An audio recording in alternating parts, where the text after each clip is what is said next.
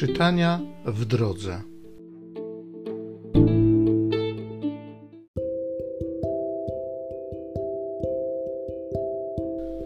Z dziejów apostolskich. Gdy weszliśmy do Rzymu, pozwolono Pawłowi mieszkać prywatnie razem z żołnierzem, który go pilnował.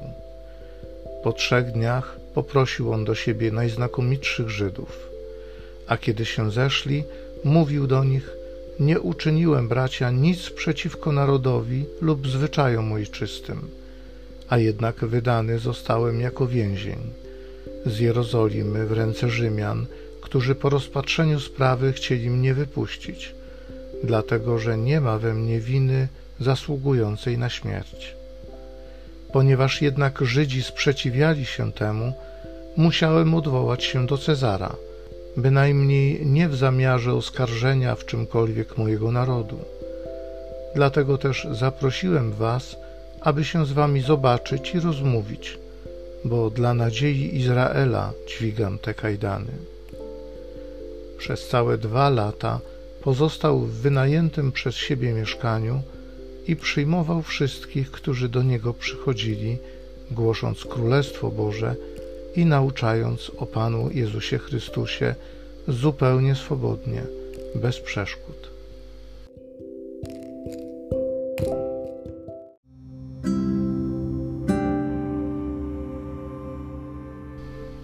Z Psalmu 11. Twoje oblicze ujrzą ludzie prawi. Pan w świętym swoim przybytku, na niebiosach tron Pana. Oczy Jego patrzą, spod powiek śledzi synów ludzkich. Bada Pan sprawiedliwego i występnego, Jego dusza nie cierpi miłujących nieprawość, bo Pan jest sprawiedliwy i sprawiedliwość kocha. Ludzie prawi ujrzą Jego oblicze. Twoje oblicze ujrzą ludzie prawi.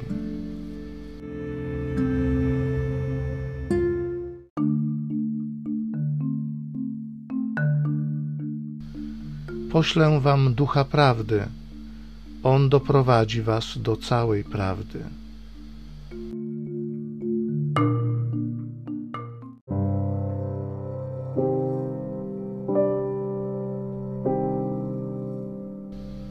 Z Ewangelii według świętego Jana.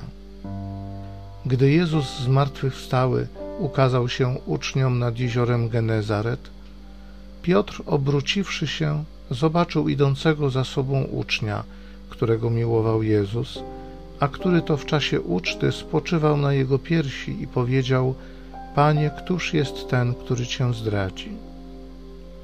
Gdy więc go Piotr ujrzał, rzekł do Jezusa: Panie, a co z tym będzie? Odpowiedział mu Jezus: Jeżeli chcę, aby pozostał, aż przyjdę, to cóż tobie do tego? Ty pójdź za mną.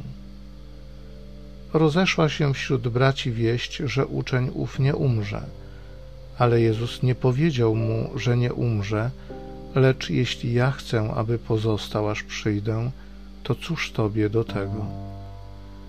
Ten właśnie uczeń daje świadectwo o tych sprawach i on je opisał, a wiemy, że świadectwo jego jest prawdziwe.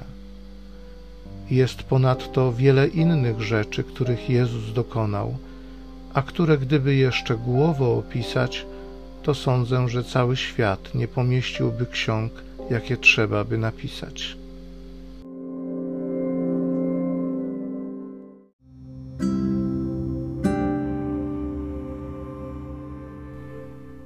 Poślę wam ducha prawdy. On doprowadzi was do całej prawdy.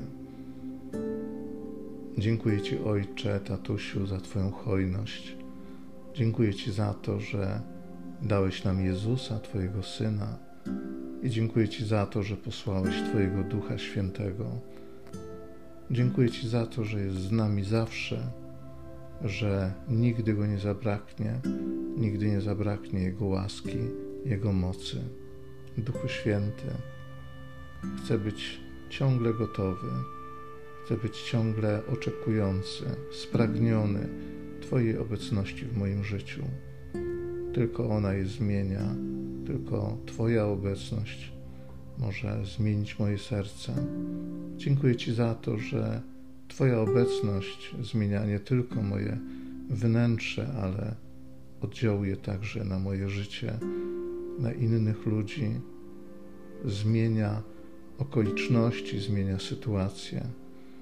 Dziękuję Ci za to, że Twoja moc jest nieograniczona. Dziękuję Ci za to, że w Tobie mam śmiały przystęp do Ojca. Pomóż mi być dobrym naśladowcą mojego Pana. Amen.